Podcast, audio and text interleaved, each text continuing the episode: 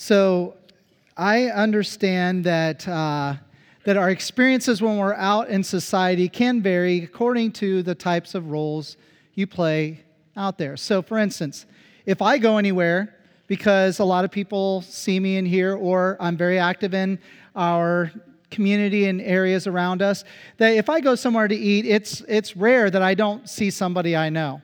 Or that if I go to the store, it would be rare that I don't stop and talk to somebody that knows who I am, and I'm trying to figure out what their name is and how I might know them. Do I know them from baseball? Do I know them from being involved in the community, the ministerium, uh, or from volunteering in different things? Or is it from LEFC in this context? I often won't know. And so when you go into a place and all of a sudden you're not recognized, then, you know, it feels you know, pretty interesting. So yesterday I went into Bombergers, and, and I know many of the employees at Bombergers, many of them go here to church, but I was wearing a, a baseball cap and I was wearing my gym clothes because I just come from the gym and I've got to take on a project that day. So I'm getting my supplies at Bombergers, and I'm seeing all kinds of people from the church and from the community that I know, and not a single one of them recognized me. And, and, uh, and one time I even went past a couple of them multiple times, and, and they, they were taller than me, so I guess the bill of my hat blocked my face. And, uh, but they just did not recognize me. Two people finally did see me. Now, I wasn't going in there looking to be acknowledged or recognized. It's just that when you see people, you're about to say hi, and then you realize, well, they're busy talking to somebody and they don't say anything. And so it was interesting. What came to my mind was last week's sermon.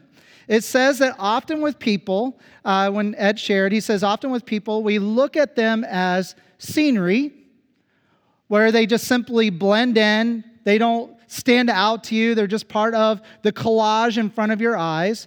Or you look at people and you see them as utility. They provide a service to you, so that's all you think of them as, as they can help you in some way. Or you actually see them as people like you that desire to have connection, relationship, to be cared for, thought about, and to matter to other people. And, uh, and it was so funny because it's like, well, clearly I figured out how to be scenery. So I am going to start wearing a hat more often and, uh, and try to blend in. But uh, it was just a fascinating thing. What connected for me back to a message.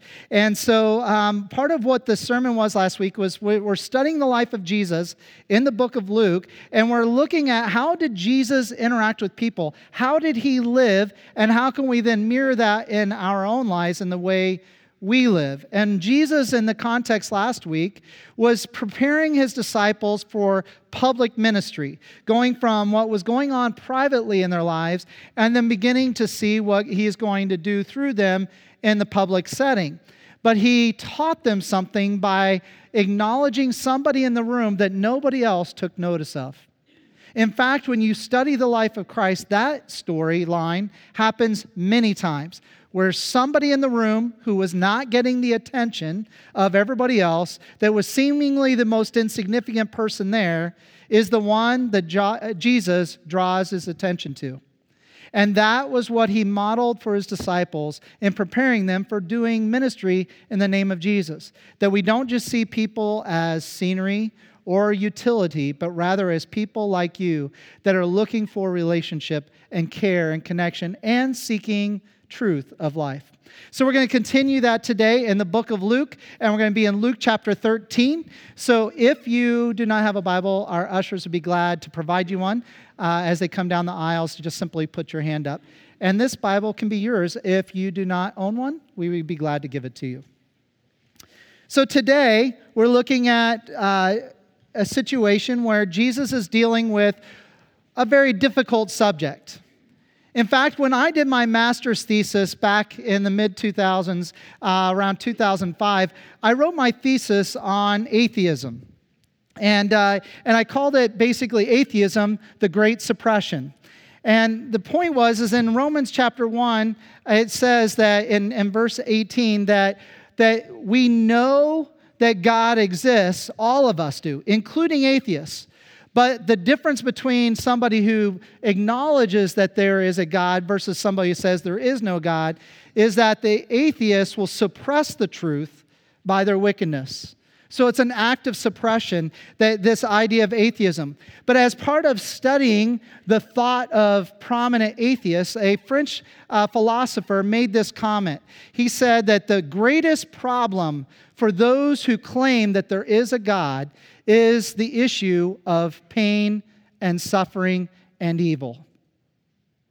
He says that is the greatest challenge to the idea that there is a God is that there is so much evil and suffering in this world because most of those who believe that there is a God believes that he is all powerful and his character is all good.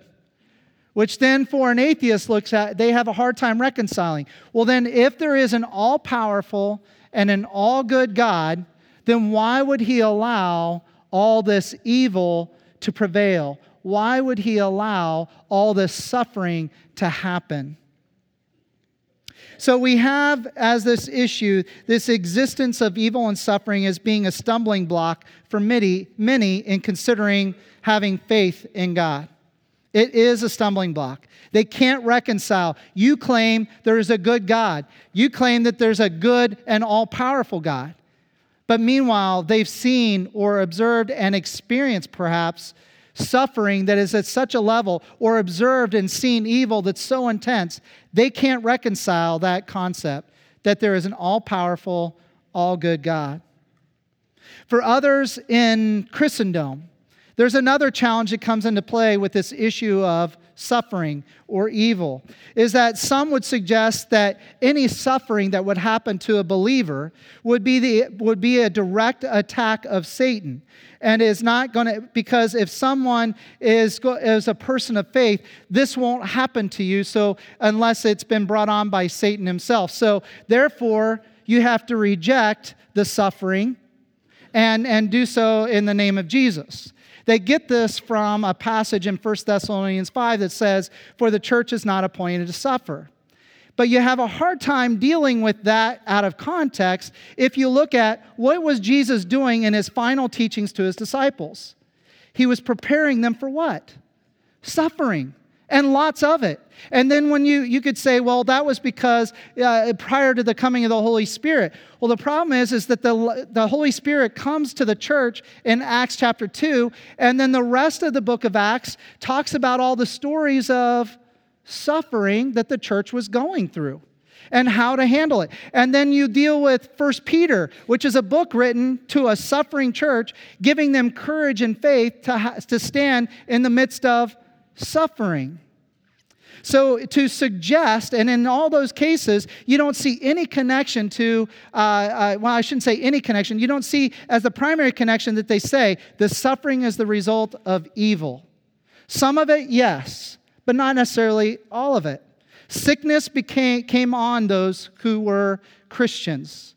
Difficult things happened in families of those who were Christian. Christians lost children due to illness or disease. They weren't removed from all the perils of life like anybody else. They were just as common as others. So, for those who might hold to this idea that suffering isn't something that a Christian is ever to experience, and if it does, then there must be something else at play, and that is you must have sinned. Have you ever heard that one before? There are people in this room that I've talked to that have experienced intense suffering, and they had strangers come up to them and say, If you would just confess what your hidden sins are, you would be healed. Or you'd be relieved of the situation. Or they just simply, out of a caring tone, come up to you and just say, Is there something that you're withholding from God? Maybe we should talk about that. You see, they equate this idea that your suffering has been brought onto you by something you have done. Now, Scripture allows that there are times when suffering is a direct result of sinful behavior, but that is not usually the most common experience. What we see in the human experience throughout Scripture is that suffering becomes all of us. we're given a lot of instruction on how to deal with it and handle it in a way that honors God and shows hope in the midst of suffering.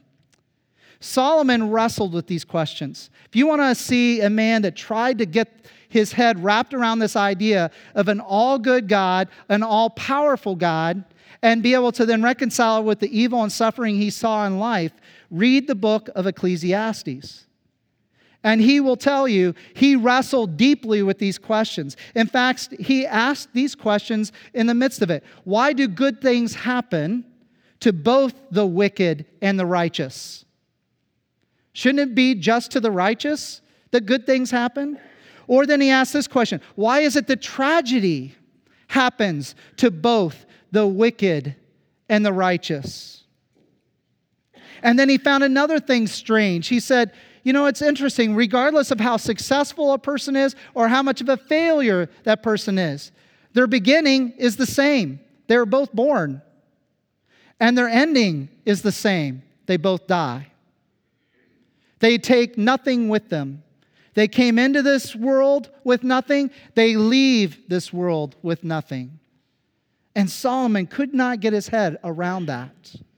And so he ultimately says this word multiple times it's meaningless.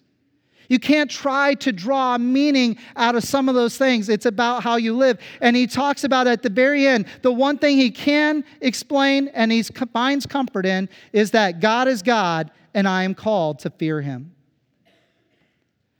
Jesus makes this comment in Matthew chapter 5 knowing that this is a, a common wrestling. It's not a new philosophical question, this idea of problem of evil and suffering. No, it's, it's gone on. And, and so Jesus actually says it in the Sermon on the Mount in verse 45 of chapter 5 when he says, God causes the sun to rise on the evil and the good, and sends rain on the righteous and the unrighteous. So, this past week, we had a couple of days that were just absolutely beautiful. And for many of us, maybe you were saying, Thank you, God, for the spring weather. Thank you, God, for the beautiful sun. But meanwhile, your neighbor, who may actually despise the idea of God, who may actually give no acknowledgement to God, in fact, even take advantage of that day and thumb their nose at God, is experiencing the same beauty of that day. What do you make of that? Jesus also points out the farmer needs rain.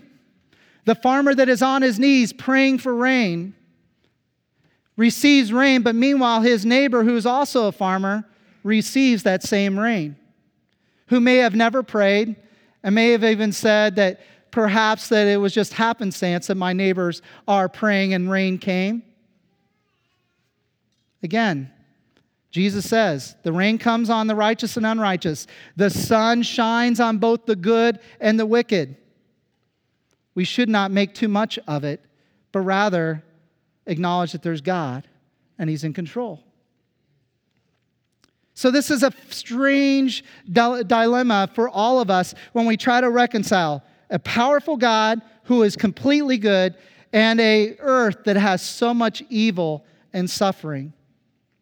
This question was brought to Jesus, and you're probably thinking, really? It was actually brought to Jesus. In Luke chapter 13, you have a situation where suffering and a tragedy happens that's so equal, incredibly uh, uh, insulting to Jewish people and, and, a, and a complete offense, and yet within it, there was judgment. And we're going to get there. So let's look at verses 1 to the beginning of verse 3 of Luke chapter 13 says this Now there were some present at that time who told Jesus about the Galileans whose blood Pilate had mixed with their sacrifices. Jesus answered, Do you think that these Galileans were worse sinners than all the other Galileans because they suffered this way? I tell you, no. So, in history, we have a lot of records that talk about things that happened around Jerusalem uh, going back to this time. So clearly, it was during a time when Pilate was in charge. We don't have the exact years that Pilate was in charge of this region of the world, but, but we know that it was at least through the time of Christ uh, that he was there. And so, in this season of time, there was a moment we have recorded in history where Pilate, who had been uh, furious, at the Galileans. The Galileans were regularly revolting against the, the occupation of Rome. And keep in mind, the region of Galilee is in northern Israel, whereas Jerusalem's kind of more in the middle, but considered part of the southern portions. And so these Galileans were known as being a bit rebellious, and so Pilate did whatever he could to keep them in order. Well, a group of them had come to Jerusalem to offer sacrifice. Pilate, being shrewd, chose to have a bunch of his soldiers disguised as Galileans mixed into the crowd. And then while there, there were people worshiping and offering sacrifices, those soldiers, Roman soldiers, masquerading as Galileans, drew their swords and began to kill the worshipers as they were in the act of worship. This was seen as an offensive thing because it happened at the place of holiness, the Temple Mount and, and, and then to have their blood mixed with the sacrifices. So it was offensive. It was uh, seen as, uh, as, as diabolical. And then, yet, in this situation, there was judgment. You see, some that were not a part of the Galileans, but were Jewish that lived around Jerusalem, said, Well, as offensive as this is, and yes, they are our brothers and sisters, they're Galileans, and so they deserved it. Because they have they're, they're, the, they're less uh, educated than we are. They're not as prominent and influential. They're kind of the lessers of our society, and they don't fall, fall in line with us as religious leaders in Jerusalem. They tend to go their own way. And so some of them began to see that God judged them in this moment because they were bringing improper sacrifices or that they were evil and sinful. So their perspective is, is that, well, as tragic and as, as diabolical as this is, they kind of deserved it. They kind of deserved it. I mean, these Galileans are susceptible to some great horrific things. And, and so maybe they, the God was just judging them for their improper heart and motives being not where they should. So he rejects them by using the Romans as his judgment and wrath. Jesus knowing the thoughts in their heart when they bring this up to him, because they're trying to get Jesus to be in a public trap. A lot of his followers were Galileans. And so now he's in the Jerusalem area where the more holy people are. And so he's getting them to, to be to bite this bait, to maybe he will start to say, yes, these Galileans had done something to tick God off. So he actually rhetorically asked the question Were these Galileans greater sinners than other Galileans? He didn't even compare them to the people that were asking this question. He says, Are they worse sinners than other Galileans? And he says, No. He knew the biases that were going on that allowed them to think and compare themselves inappropriately to these Galileans. You see, there's something that we need to learn from this text, even before we go to the rest of Jesus' response, is that to presume judgment upon another or to compare yourself to another is a risky adventure. Because within each of us here, there is cultural bias. There just is. There is cultural bias. As soon as we start thinking that somebody is from the southern part of the United States, what stereotypes do you have in your mind? You know, think about it. We have them, don't we? Have you ever gone south and stayed a while? And then they find they say, "Are you a Yankee?" They have stereotypes of you. It's just part of our country. And within those stereotypes are, are certain things that, that are derogatory. Some of them are okay, some of them aren't offensive, but others, it's like that, that, that's too generalized. I don't fit the prototype or the stereotype that you're trying to suggest I am. But it happens, and we make our judgments by that. You even see in the political media as they respond to different things, they will say that, well, that's the evangelical South, as if the North feels completely different.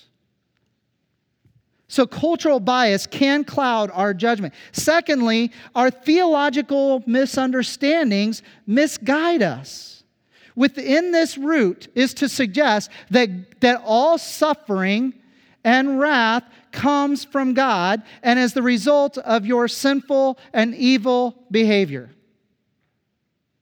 When in reality, life just includes suffering and harm that is tragic. And we see that, that great godly people of the Old Testament who are honoring God lost children, experienced difficult tragedies, experienced disease, suffered death at a young age. What is very fascinating is when you study the kings of Israel, and it says, This one did what was evil in the eyes of the Lord. This one did what was good in the eyes of the Lord, as his father David did. And you watch all those kings. What is fascinating to me is you can't make a direct correlation to the length of their tenure as to whether or not they were good. Some of the most righteous kings only served 10 years, whereas wicked ones served for 35 and 40. So, Solomon's question what do you make of that? Do you, is there meaning in that? Are there times when some of those kings lost their lives because they were doing evil things? Yes. But so did righteous people lose their lives. Did they lose their lives because they did something wicked? No. Jonathan, the son of Saul, lost his life not because he had done any harm or wicked, but just because he was doing battle on behalf of Israel.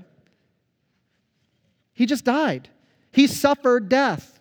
You cannot ascribe to God that all suffering is at the result of his fingertips saying, You must suffer.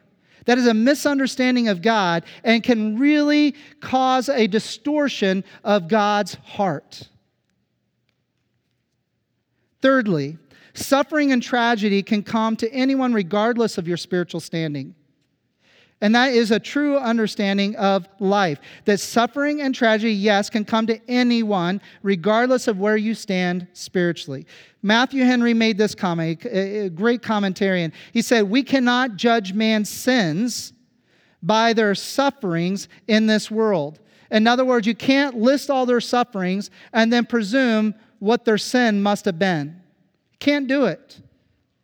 Because, number four, we cannot possibly know the motives or condition of one's heart. Now, you guys see me up here on stage, and, and as a result, you get to hear a lot from me if you hear these 35 to 40 minutes each week. And you can make some assessment of my heart because I'm up here and you've heard many words. But could you accurately assess my heart with precision? No. You couldn't. In fact, Paul writes in 1 Corinthians chapter 4, he says, I don't even judge the motives of my own heart, lest I misjudge myself. He understood that we can hide things from ourselves. We can deflect things. We can have a, a positive lens of ourselves when maybe we shouldn't. Or sometimes we have a negative lens of ourselves when we shouldn't. We are not great judges of our own motives at times. We think we are, but we're not. So if we can't even make an accurate assessment of our own motives, how in the world can we judge another person's motives and actions? We can't possibly be accurate enough to be a good judge of another. Jesus challenged this judgment idea by asking the rhetorical question uh, Are these Galileans more sinful than these Galileans? And he said, No. Because, and I would say this, that implied in that is to judge the souls of another is to elevate yourself. To judge the soul of another is to elevate yourself.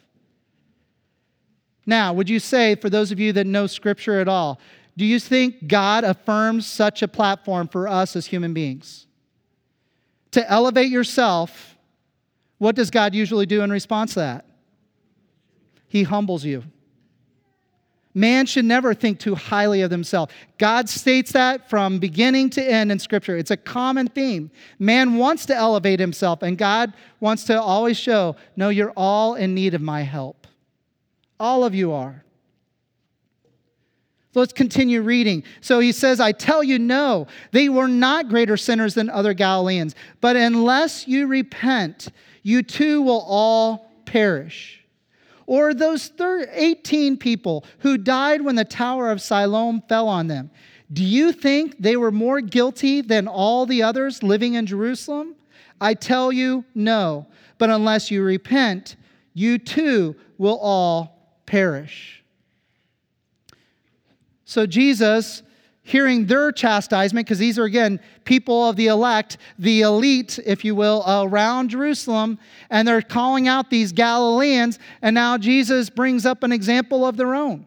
The Tower of Siloam is just outside of Jerusalem. In fact, that tower was likely built to protect the water source of Jerusalem. I've, I've walked in Hezekiah's tunnel, which was built to protect this water stream that goes into Jerusalem to provide water if they were ever besieged by an enemy, uh, a, a, nation. And so this, this pool of Siloam was where the final collection point of that water, where people could draw water. So it was a very valuable, precious commodity. In fact, the most precious thing for the survival of Jerusalem. This tower with 18 people likely means that those 18 people were there to protect, on behalf of everyone, what was essential. This tower falls, 18 people are killed. It's a tragedy. So, in this case, nobody brings. What about the t- people that died in the Tower of Siloam? The reason why is because they're our own people. They presumed their innocence. They presumed everything good because those people were protecting our water. That's a shame. This is a tragedy. But meanwhile, when the Galileans died, they must have sinned.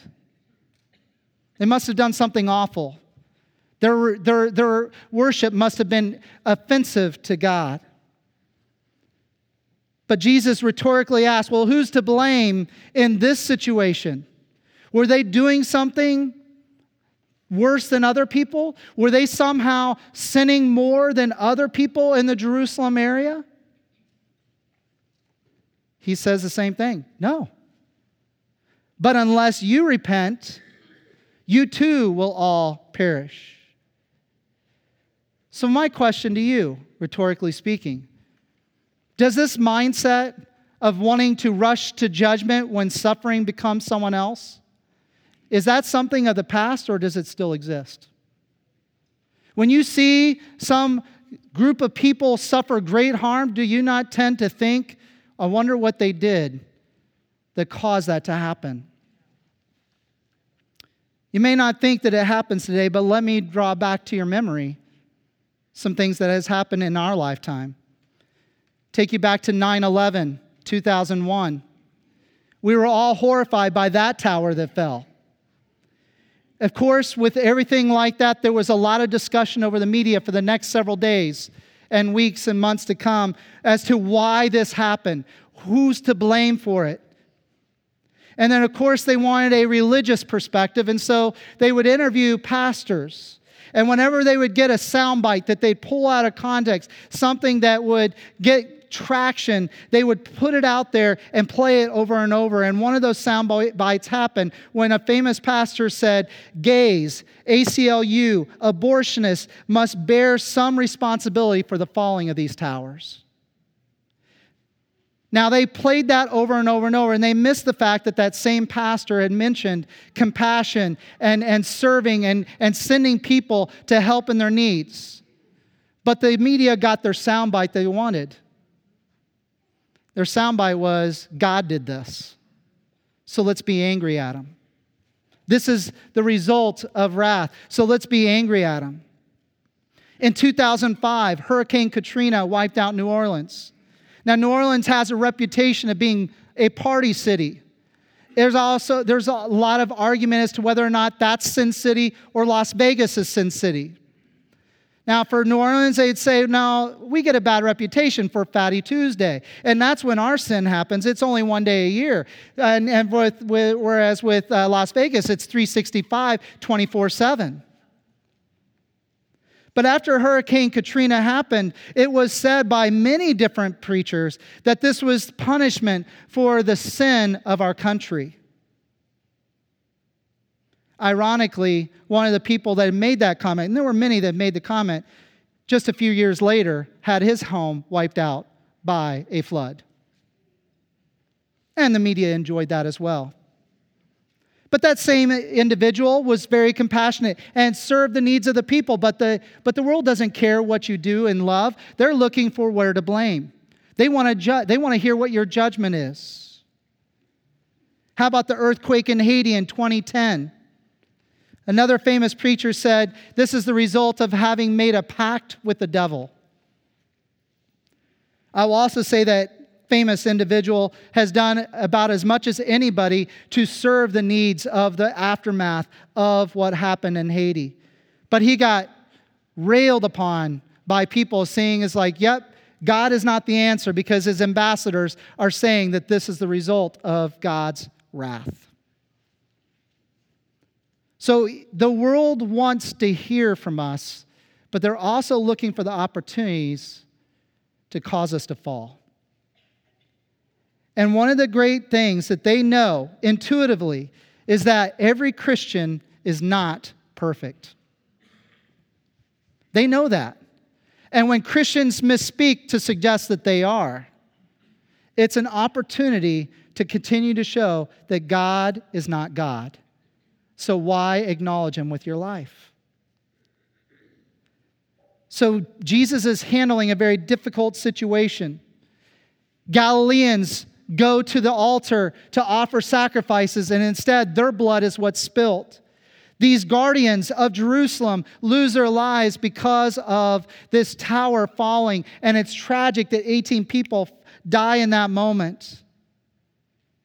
But Jesus is confronting the, the tendency of humanity to rush to judgment and say, there must have been sin. Or in this case, because they were guardians of our town, they didn't sin, but the, but the Galileans did because we stereotyped them. Jesus responds in both cases with the same statement.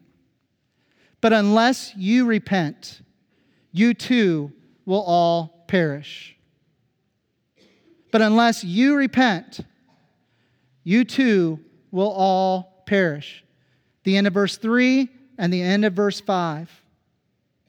So, the response that Jesus is asking of us when we see suffering and tragedy is not if your propensity is to want to rush to judgment. He calls into question, he says, you know what? The better response would be for you to evaluate your own life first. To evaluate your life, for your life is fragile and finite. We tend to think that when we're judging that we're beyond that, that somehow we're elevated and, and, and we're not even taking a realistic look at saying, how can you possibly point when you haven't even considered the actions of yourself in the past few days? So it's, it's rather than looking out and trying to make judgment of the other's motives and, and sinful situations, but rather to look at yourself and see yourself for where you're in need of God's mercy and grace. This term repent is so important to understand, and your life and your eternity depends on it.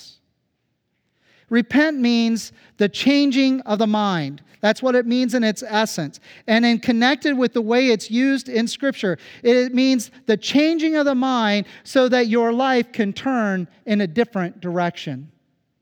Because once you understand that you're a sinner and you can't do anything to save yourself, but that you need the work of God and His mercy and grace, then when that realization hits, the opportunity to turn to God for His mercy and grace has come.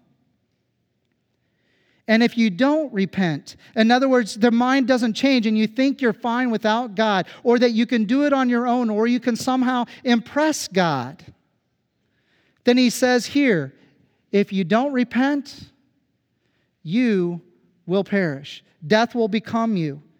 And then when he states it again and connected with what comes afterwards, if you don't repent, there is a death that will be final, that will damn you.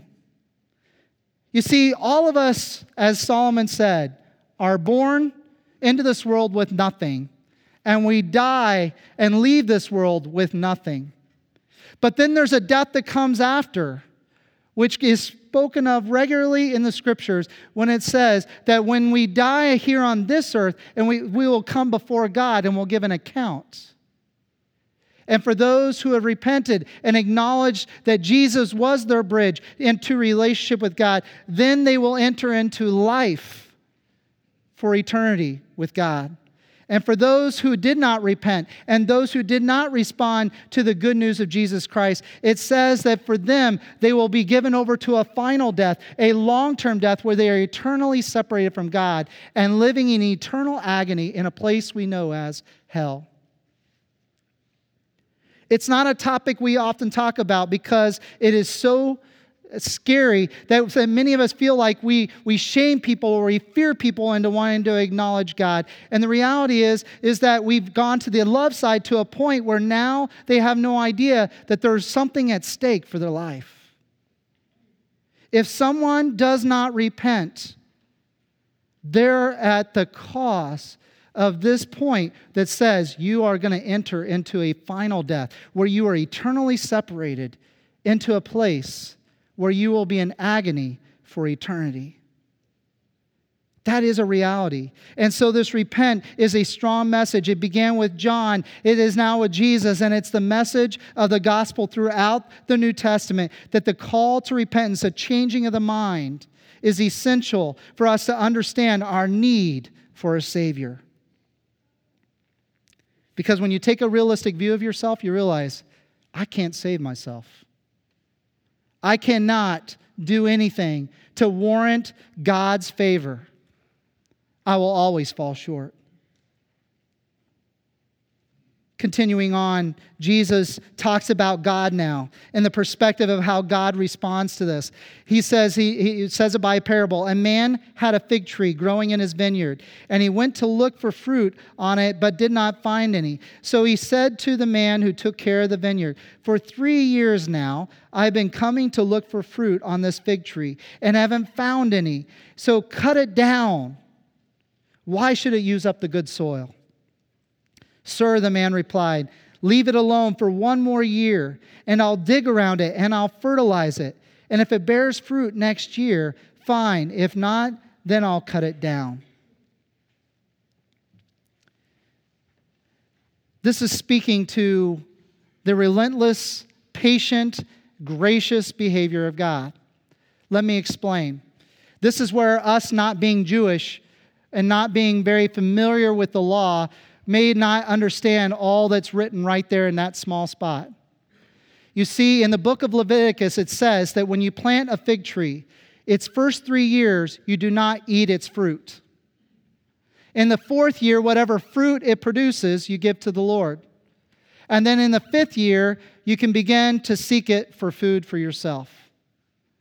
Which then means that this tree that he is speaking of has been going for seven years without producing fruit. It's not doing what it was supposed to. It was meant to turn. And so, what happens here is Jesus says, then there's another that comes in and says, Let me dig around it. Let me try to help the soil around it. Let me fertilize it. And then perhaps it will show fruit. You see, this is the effort of God. For years, for some of us. He was working to, and hoping to see fruit from out of our lives. But because of us not repenting, we're fruitless. We should have been producing fruit by now, but we have not. So God could either choose to destroy us or He can continue to work the soil of our hearts so that someday, perhaps, we'll start bearing fruit. So, this is what I learn about God God is always graciously awaiting your turning. When he looks at your life and you're failing to repent, or you're, you're thinking you're just fine, there's nothing that you need to give an account for before God, that you're just, you're just doing fine.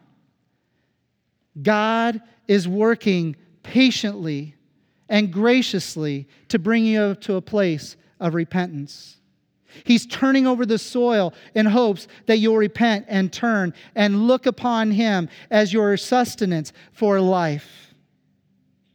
God is also then in this story, He's working the soil and He is not failing to do so. He will continue to do it even when it should have been cut down by now. He had every right to cut you off, but He chooses not to because He continues with hope and perseverance and with grace because you did not earn it.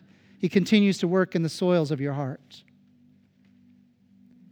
But there's a warning in this as well. He says, There will come a point when all has been done. I've been toiling, I've been working the soil of the heart, and it continues to reject and remain fruitless. There comes a time when it must be cut down.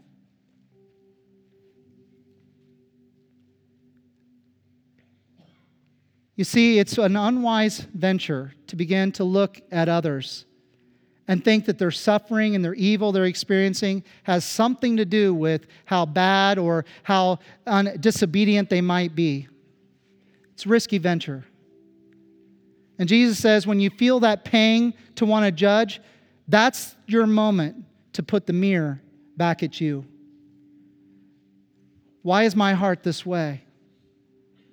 Maybe I'm the one that's in need of repentance, not them. Fortunately, we have a very patient God. Fortunately, God doesn't play God the way some people might have him play. But there is something that is very true is that God expects nothing short of holiness, nothing short of perfection from you or I.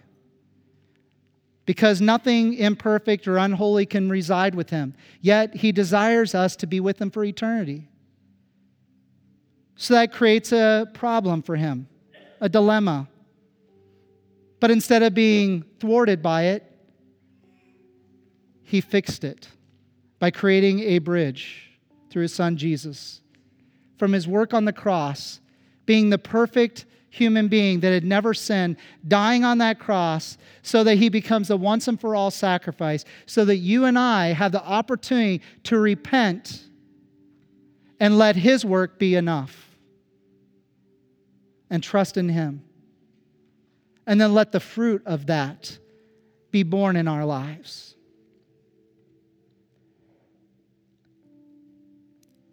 So if you hear anything from me today, be slow to judge and quick to repent. Be slow to judge and be quick to humble yourself before God. Be slow to judge and take on God's gracious and patient attitude towards other people. If you see suffering, don't worry about the judgment or the cause. Go in and be the hands and feet of Jesus Christ that is gracious and patient.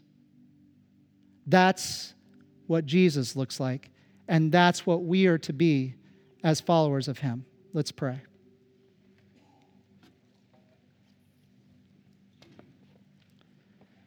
So, Jesus, I honor you now as the compassionate one, the patient one, and the gracious one.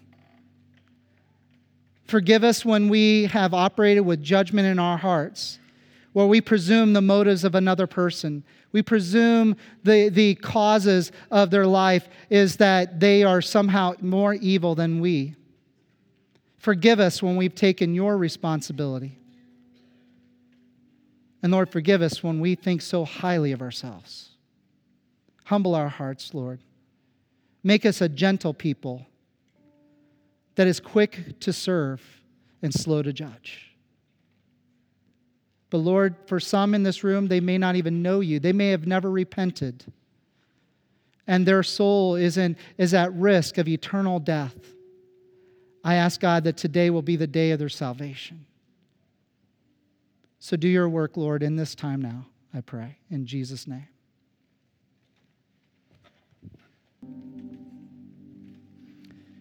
Romans 10 9 and 10 says this If you declare with your mouth that Jesus is Lord and believe in your heart that God raised him from the dead, you will be saved.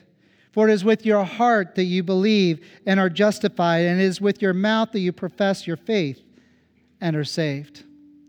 If you've never given your life to Jesus Christ, what we can learn from today is to acknowledge you're a Savior.